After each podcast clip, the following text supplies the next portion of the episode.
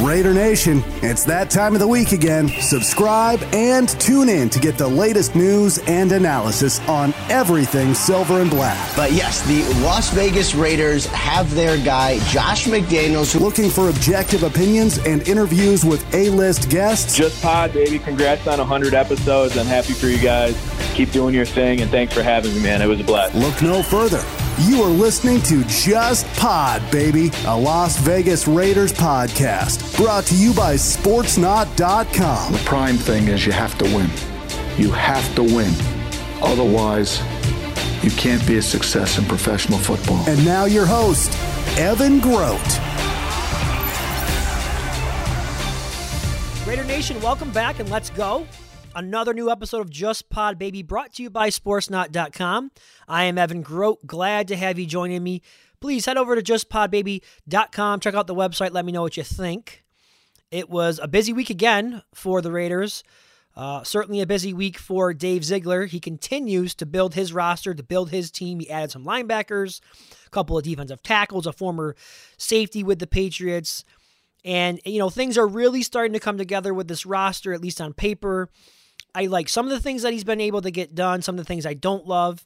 Um, you know, but he is reshaping this roster, this team, and you knew that there was going to be a lot of turnover. There always is when there's a, a change in the leadership at the top that comes with it.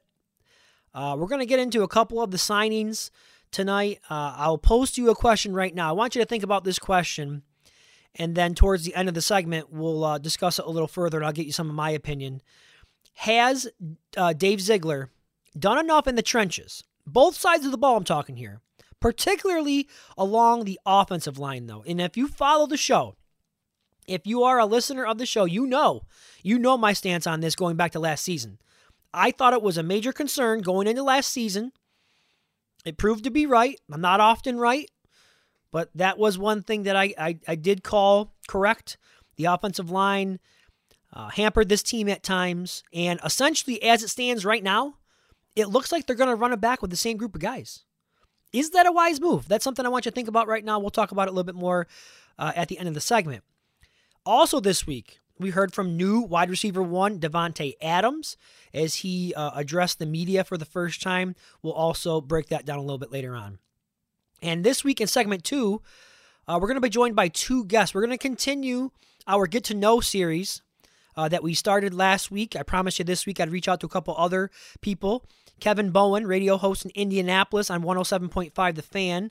He's covered the Colts since 2011. He's going to hop on and give us the lowdown on Rock Ya-Sin. And also Karen Guregian, Patriots beat writer for the Boston Herald. There's a lot of different topics that I, I want to cover with her. Most importantly, I want to ask her a little bit about uh, the new offensive line coach for the Raiders, Carmen Bricillo, who comes over from New England, and a couple other players that the Raiders have signed from New England as well. So it's a jam packed show again this week. I want you to sit back, I want you to relax. Let's dive into it. We're going to begin this week, though, with Davante Adams. If you had to put a grade or a rating on an introductory press conference, then in my book, Adam gets a 100%. Five stars. It was a clinic. If you have not yet heard it, go out there, Raiders.com, check it out.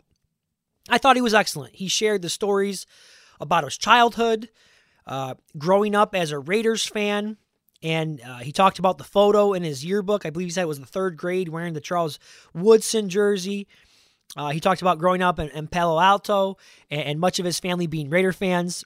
That absolutely hits home for the fan base. They love that kind of stuff. They absolutely eat that stuff up. I, I thought, um, I love that he paid respects to his former team and quarterback uh, the Packers and Aaron Rodgers. I thought that was a classy move by him.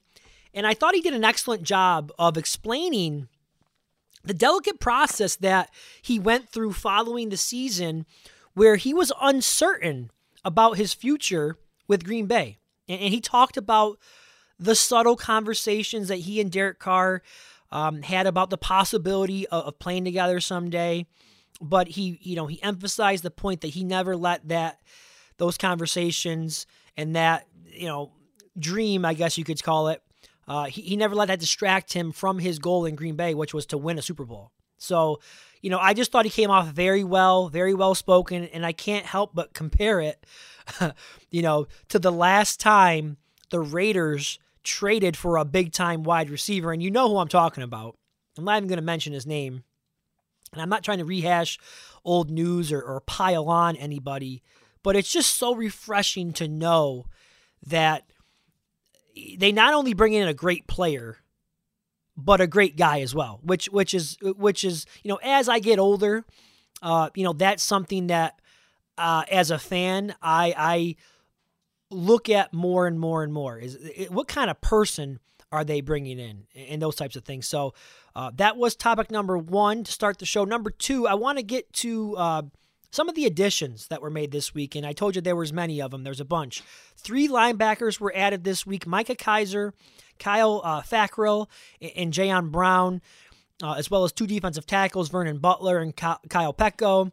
And you can throw in there a safety, Duron Harmon, who's a, another former Patriot that is now a Raider. Just some quick thoughts on some of these additions. Lots of depth signings here. I don't think anyone should look at it any other way than that. These guys are depth signings. Some will become core special teams players.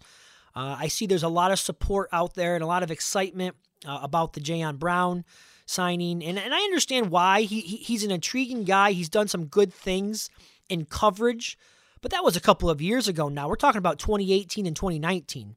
Uh, he's had the injury brought the bug uh, in both the 2021 and the 2020 seasons. He was limited to 10 games in each of those seasons.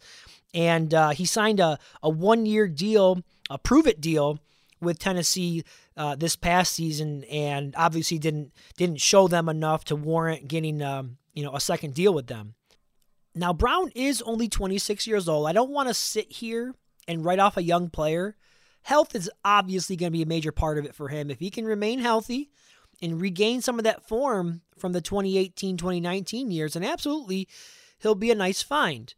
But I expect to see a lot of Divine Deablo as that featured coverage linebacker role this year. He in limited time last year, he he he showed some things.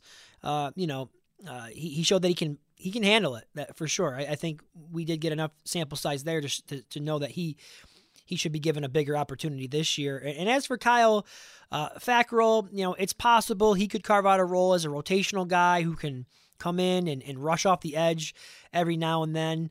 Uh, he had a really good year in 2018 with Green Bay.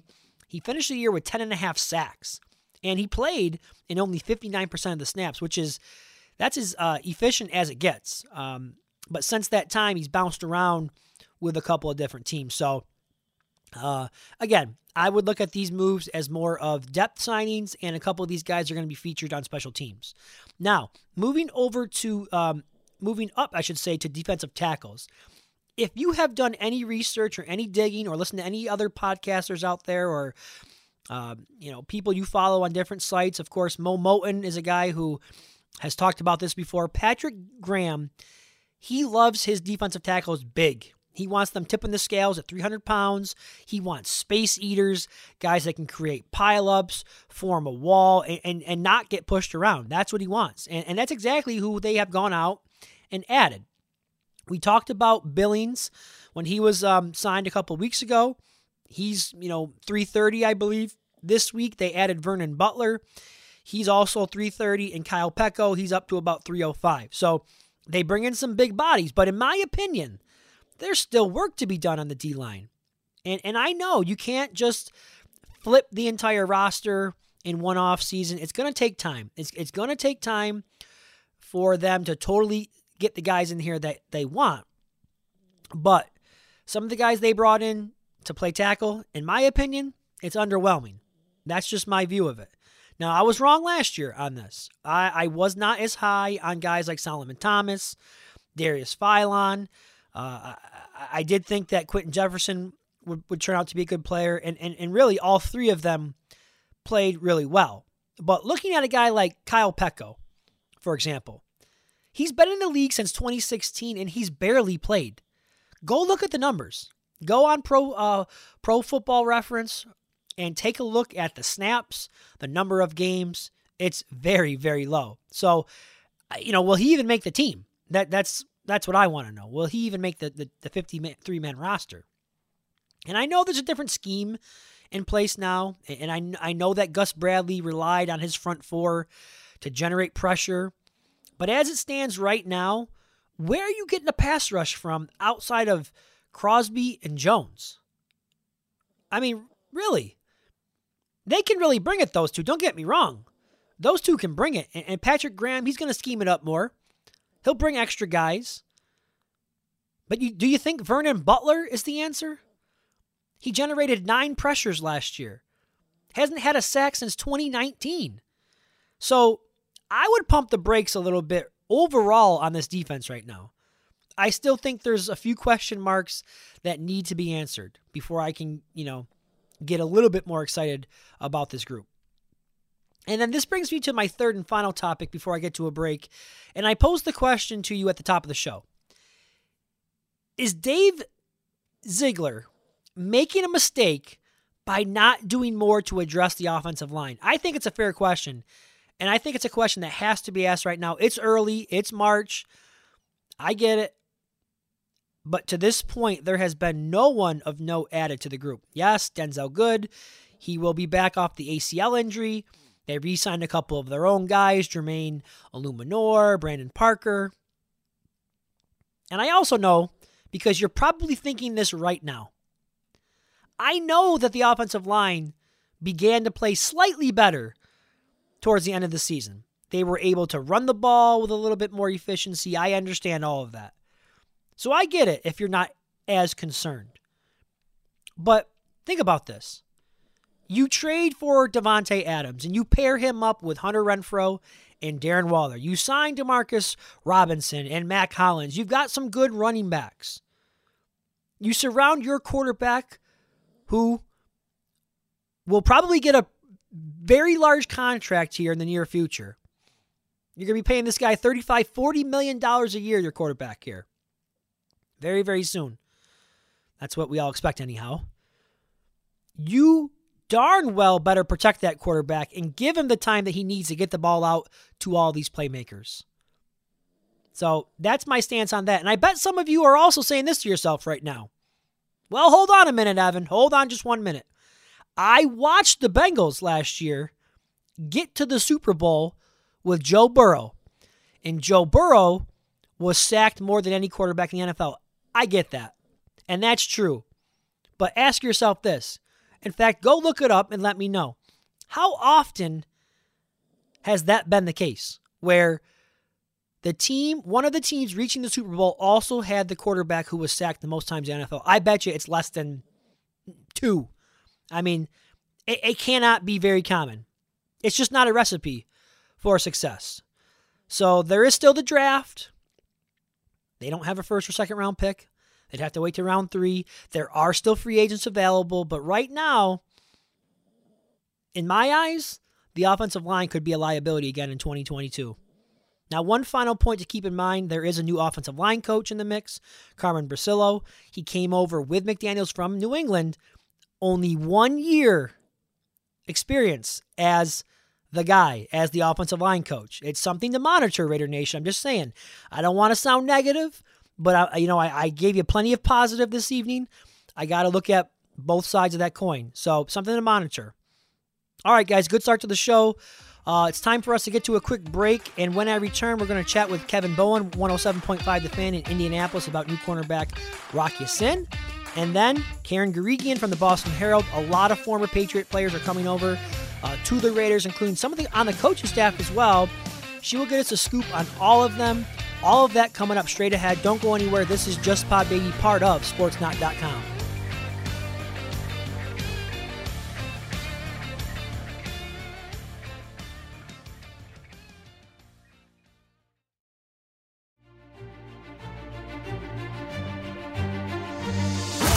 Welcome back to Just Pod, baby. Run down the field on them. Your home for all things Las Vegas Raiders football. Yeah, Raiders. News, views, and guests. Just win, baby. There's only one nation, and they listen here. Once a Raider, always a Raider. It's, a, it's, uh, it's dream come true. Um, in the third grade yearbook, I said I wanted to be a you know an NFL star or an NBA star, and I was wearing a, a Charles Woodson jersey at the time. So it's been documented forever. So you know I, could, I guess you could say it's meant to be. And welcome back. That was your new wide receiver one, Davante Adams, talking to the media for the first time at Raiders headquarters in Henderson, Nevada. And I know you like that, Raider Nation. I know you like hearing that from him. Welcome back to the show, segment two here. What, what we're going to do now is we're going to go out to the guest line and say hello to Kevin Bowen, radio host in Indianapolis, 107.5 The Fan. Kevin has covered the Colts since 2011, so he's on top of everything Colts. He's a, been a very busy man covering their new quarterback in Indianapolis. I'm talking about Matt Ryan, who you know was traded to the Colts uh, this past week. Uh, so we do appreciate a few minutes, Kevin, and welcome to Just Pod Baby. You bet. Thanks for having me yeah, thanks for helping us out. We do appreciate it. Uh, and what we're trying to do here is, is just gain some insight uh, onto the new or into the new Raiders cornerback, uh, Rock Ya-Sin. Uh, of course, you covered him during his time with the Colts, and, and he steps right in now and, and fills a major need for the Raiders. And, and in my opinion, it, it's a move that is really kind of flown under the radar uh, because of all the splash moves that the, that the Raiders have made, bringing in Chandler Jones and Davante Adams, and and and so we're just trying to get some insight onto him. Now, now I know coming into the league, Ya-Sin had only one year experience um, at the FBS level, and, and, and many in the scouting world believe that you know if he could clean up uh, some of his technique and, and some of those areas, you know, that he had he had some some big upside. So, what can you tell us about uh, Ya-Sin's development in his three years with the Colts? You know, it's funny. Um, I'm sure it's somewhere out on the internet. Um, you can go back and look at the Colts draft call the night they took Rock Ya-Sin early in the second round, and you will see um, Chris Ballard um, and, and just different, you know, people in the organization in that draft room. And the selling point was the character. Um, they are obsessed with this kid's character. I think back to his um, high school days in Georgia. I believe he was a two-time wrestling state champion. Yes, yes, um, I did. And, I did see and, that. I did see that. Yep. You know, it, so you, I mean, you got to be tough as hell. First off, to be a wrestler and, and, to do it at that level. Now, having said that, I think in the NFL, um, you know, finding the balance with his hand fighting has been, you know, a, a bit of a challenge. I thought last year was his best year yet in in learning to play a little bit more penalty free and, and, and things like that. Um, I think he brings really nice length, um, incredible work ethic, like I said. Um, and, and I felt like at times some of the penalty stuff, and just the general step up in competition.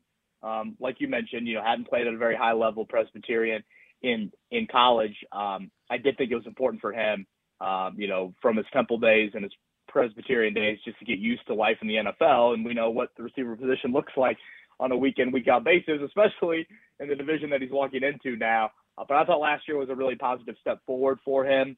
Um, again, it wasn't perfect, but it was definitely a step forward and uh, that's just a little bit of background on him. Yeah, you know, I want to stay with with what you had to say about his character. Um, you know, I'm interested uh, to get to know uh, a little bit more about him in that area as far as like his leadership. Did he take on a leadership role with the Colts? You know, sometimes guys are more vocal and outspoken, and then there's other times there's guys where they kind of let their play uh, do the talking. But what, what kind of guy are the Raiders getting? Yeah, I, would say quieter, um, but but certainly well respected and a guy that just kind of goes about his his business. Um, um, so I don't think extremely vocal, uh, but I think a guy that will lead with his actions. Certainly, um, Kenny Moore, a fellow corner, is extremely well respected as well. Um, so I, I think that's somebody that um, has kind of rubbed off on him. So um, yeah, not very vocal. You know, I think it's been a little bit of just kind of getting used to him you know, first off, being kind of a mainstay. You know, he played a ton as a rookie. I want to say he played the most defensive snaps of anybody um, on the team as a rookie. Actually, lost his starting job late in 2020, if I have that right. Um, and then, you know, became more of a consistent guy last year in the lineup as well as an outside corner. Yeah, you know, you mentioned uh, some of the, the, the playing time that he's been getting. I was looking into some of those numbers actually uh, and I, I do want to ask you about that. According to Pro Football Reference, now 40 games played out of a possible 49. Um, 13 games in each of the last two seasons with, with eight starts in both of those years as well. Um, so it looks like, you know, based on what I'm seeing, he, he's missed nine games over three years. Uh, has there been some injury issues with, with Ya-Sin? I, I, believe there was a stint on the COVID list this past year. Could you could you uh, fill us in on a little bit of that? Yeah, I, boy, I'm trying to rack my brain a little bit. I know he had kind of a freak day of the game type of injury. Um, not a whole lot of detail on it uh, back, I think, early in one of the seasons. Um, I think he had a concussion that knocked him out for a couple of weeks as well. So I don't think it's been like too many like you know nagging hamstring or nagging you know ankle or foot. You know something you'd really worry about for a guy you know playing a position like that out on an island. So much change of direction. I I would say in general the biggest challenge for him, and you can find some of these articles out there. I know I've definitely written about it. Is just getting used to um, at the point of attack how you utilize your hands. Uh, I think he's been in position more often than not but at times in his career, there has been some issues of just maybe a little panic, you know, at that moment of truth. Um, and, again, I thought he was a lot better last year um, in that third season. And, you know, that's the Colts philosophy. They, I know everybody preached it, but Chris Ballard especially. And when you watch that video of when they drafted him, extremely bullish on character so these guys can reach their potential. Um, so I, I think that's something that that you saw a little flash of it last year, and why the Colts and clearly the Raiders think that you know he's worthy to be thrown into this trade.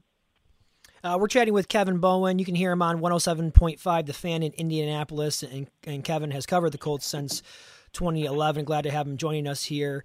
Um, you know, based on some of the research that I've been doing into Ya-Sin, um, you know, one of the areas that he excels is in man-to-man coverage, especially this past season. Pro Football Focus uh, had him graded out with a 79.4. Um, he wasn't tested a whole lot based on what I'm seeing. 15 attempts, only four completions allowed. That's not too shabby at all. Um, and I'm assuming now, you know, when you look at what has kind of transpired here in the offseason, some of the logic behind uh, the Colts moving on from him – um, had to have been the the addition of Gus Bradley. Of course, the Raider fans uh, are, are, familiar with Gus Bradley and, and, the type of scheme that he likes to run, that cover three, very zone heavy. So it, it makes sense to move on from a corner who fits best in a man to man scheme when you have Gus Bradley coming in with, with his zone heavy scheme. What's your take on that? Do you have any insight into that? Well, honestly, I think it was just uh, such a pressing need at edge rusher. I mean, the Colts have not had a guy with Yannick Ngakoue's resume in eons, and um, you guys saw it firsthand. I mean, didn't the Raiders blitz? Uh, you know, I, I, don't think any any team blitzed less than the Raiders. Very very little. Yeah, very very little. Right. I, I, was, I was going to say. So what does that mean? You got to get home with your front four. Well, exactly. Maxx Crosby ain't in Indy, and Chandler Jones ain't in Indy. So uh, th- they had to make sure that they found somebody. So uh, they look at it, I think, as we're going to prioritize the edge rusher more than we're going to prioritize corner, and just don't have the luxury that the Raiders do of having other edge rushers. Um, so I thought that was the big thing of it. You know, late in last, well, I guess it was a flag happy year, so it would have been a couple years ago. I thought you know teams were really kind of picking on Brock, and I didn't get that sense last year. I, I, I thought it was a lot less of a hey, we don't want to challenge him as much. So again, I thought of an important stride. It's a guy that they like, but I cannot stress enough that the Colts have not had a pass rusher, in particular a 26 or 27 year old pass rusher, that's put up annual production like Ngakoue. So that was the reason for the move. Uh, last one I have for you here, Kevin, before I get you out of here. You know, I, am always paying close attention to cornerbacks and, and their willingness to uh, stick their nose in there and, and, and, you know, make a tackle against the run and, and be physical. When you look at Ya-Sin, you know, he's well built, real physical looking guy. Um, but again, I was digging into some of these numbers, and the analytics suggest that he struggles a bit as a tackler. Um, you know, is he willing in that department? You know, could you talk to about him a little bit and run support for a moment? Yeah, zero issue with willing. I mean, I think there has been a couple times in space where you know he, he maybe just hasn't, I don't know, had the enough athleticism or just breaking down and, and being in position to make that play. Um, I've noticed it maybe a couple times on the perimeter you know, he's just so locked into making a play on the ball, he almost forgets about, oh, wow, there is that other element to it as well. So uh, this is a guy that is a very willing tackler. Again, I think his wrestling background plays into that. So um, I don't think there's any worry there, to be honest with you.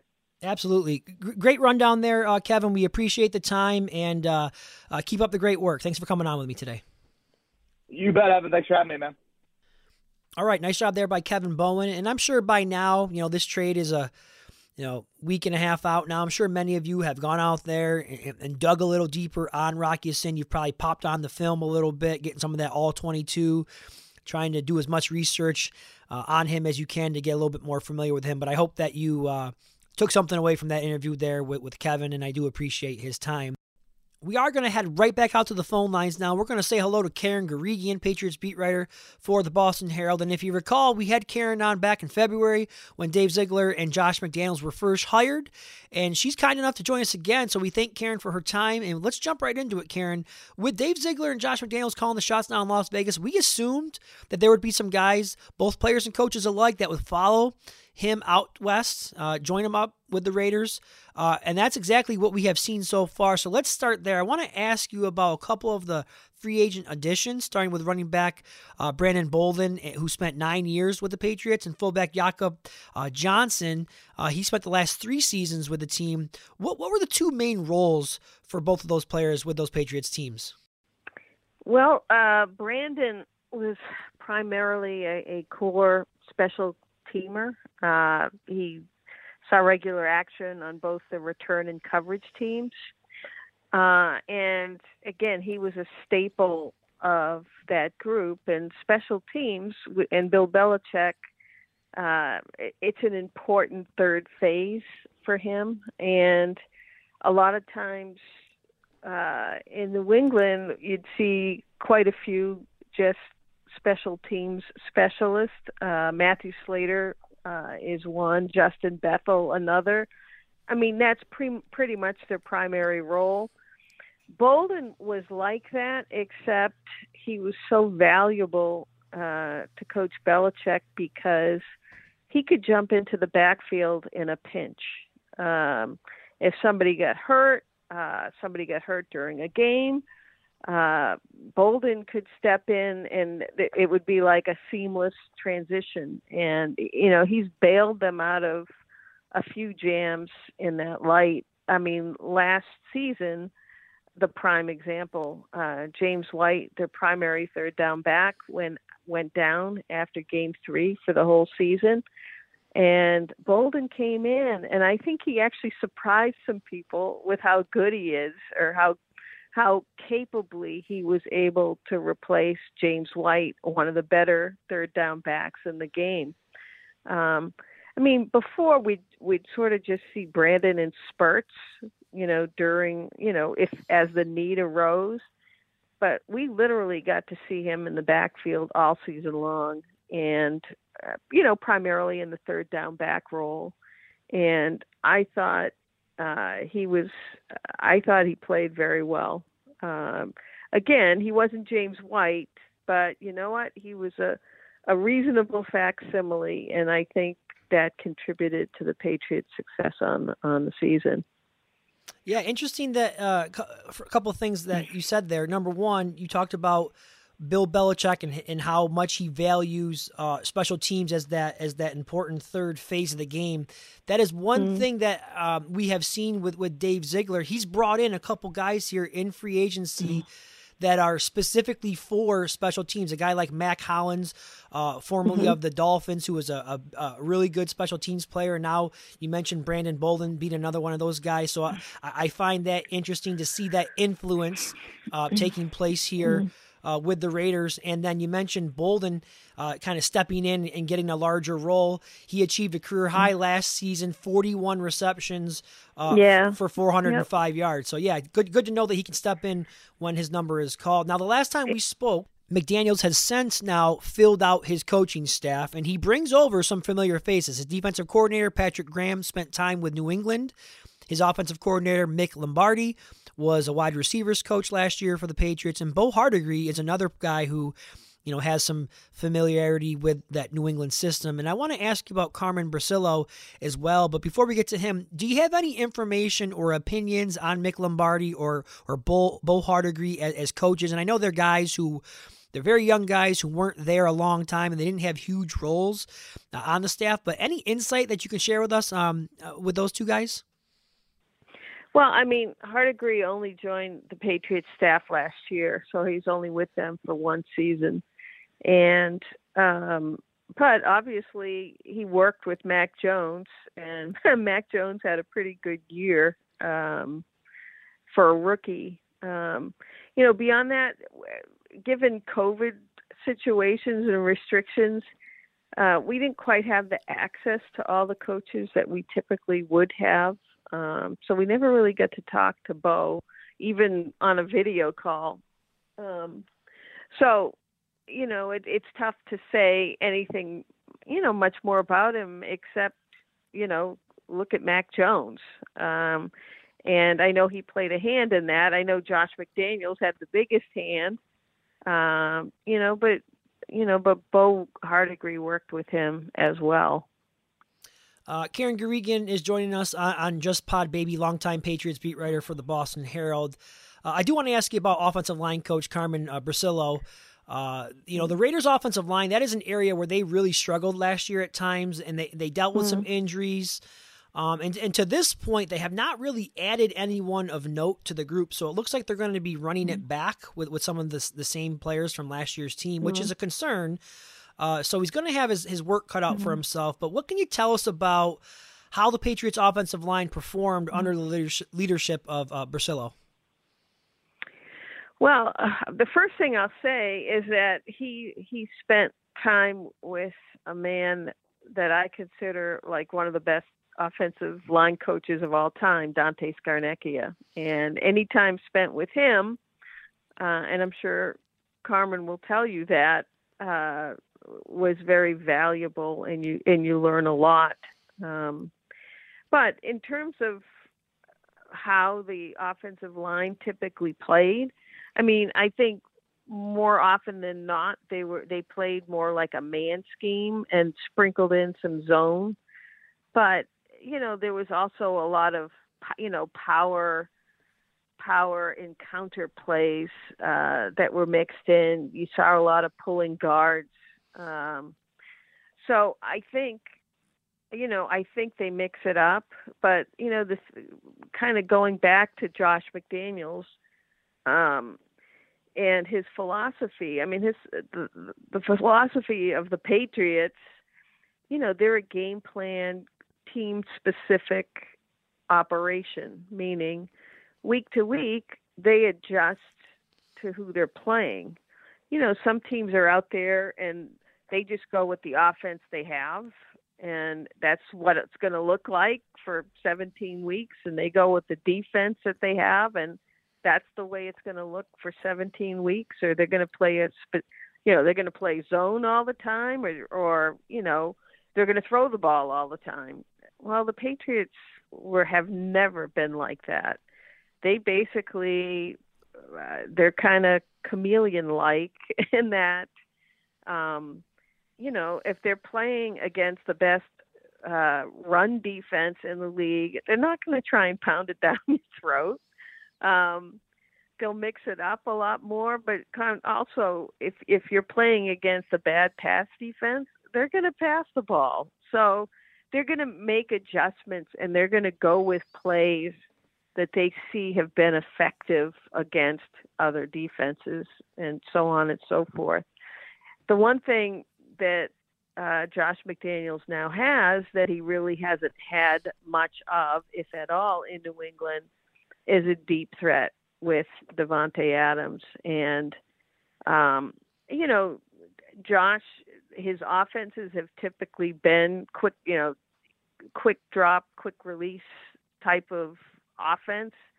But I think having Adams for a weapon will op- open things up even more for Josh's creativity.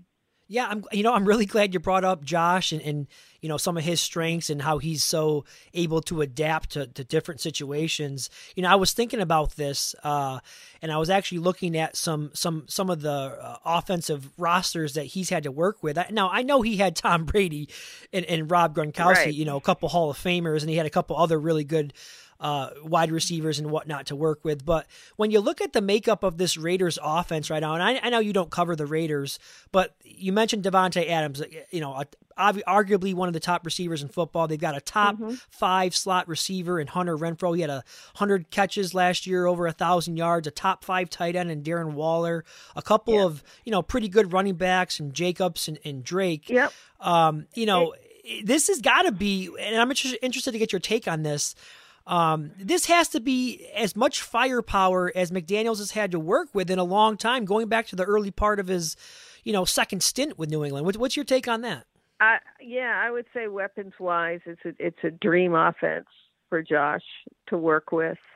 Um, and as I said, the type of plays he can call, the creativity he can have. And, you know, I think the fact that they have a, a running game it'll set up play action for them. And uh, we didn't talk about Jakob Johnson, but as a fullback, he, you know, he performed his role pretty darn well. I mean, he he was a good lead back blocker basically, and he'd level people. Um, so, and I I think Josh likes to implement a fullback on occasion. Um, what he doesn't like to do, he, I mean, he doesn't like to uh, have it be obvious what they're doing. Like if he has Jakob in the backfield, he, he doesn't want a defense to say, "Okay, they're running the ball." I mean, Jakob can can catch the ball coming out of the backfield as well. Um, but again, he'll love, you know, keeping defenses guessing and on their toes and the fact that he can have an outside threat that that you know the safeties are going to have to pay attention to. I mean, he's going to use Hunter Hen- Hunter Renfrow all day long, as long and and your tight end as well. So I I think Josh is in heaven with you know the personnel he has there and all the things uh, he's going to be able to do and open things up for Derek Carr in, in particular.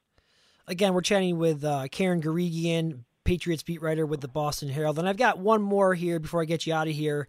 Um, Dave Ziegler has been uh, really active in free agency, signing lot, some high impact players. Chandler Jones, who I'm sure you remember from, you know, mm-hmm. your days uh, covering him. He's pulled off two big trades. One uh, bringing in Rocky Ya-Sin, a cornerback from the Colts, and we've we've talked a lot about Davante Adams. Uh, based mm-hmm. on what you know about uh, Ziegler, are are you at all surprised to see him making such huge huge waves early on in his time as the general manager in Las Vegas? Not at all. Uh, you can add Duron Harmon to the list. I think he just signed him a short time ago. He's another former Patriot safety. Um, I'm not surprised for a couple of reasons. One, um, you know, if if they just were kind of conservative, I mean, look around the AFC West. If they want to compete and they want to put their, you know, foot in the ground right away, they had to make these type of moves to keep up with the Chiefs, to keep up with Denver, to keep up with the Chargers. Um, and it and it sends I think it sends a positive message that you know they're not going to take their time and you know kind of gradually grow into improving the team. They're on top of it right from jump.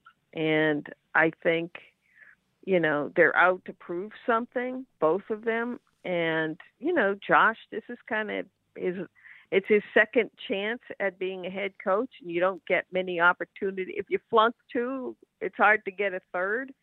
So i think they're they're all in on making the raiders a contender. And i think they couldn't just sit back with all the activity going around uh, in the AFC West. Yeah, I, I, agree with you 100%. I definitely think when they looked around and saw the landscape within the division, that definitely uh, expedited some things for them. Yeah. And I can tell you one thing for certain: uh, he has the fan base rejuvenated. They're they're really excited.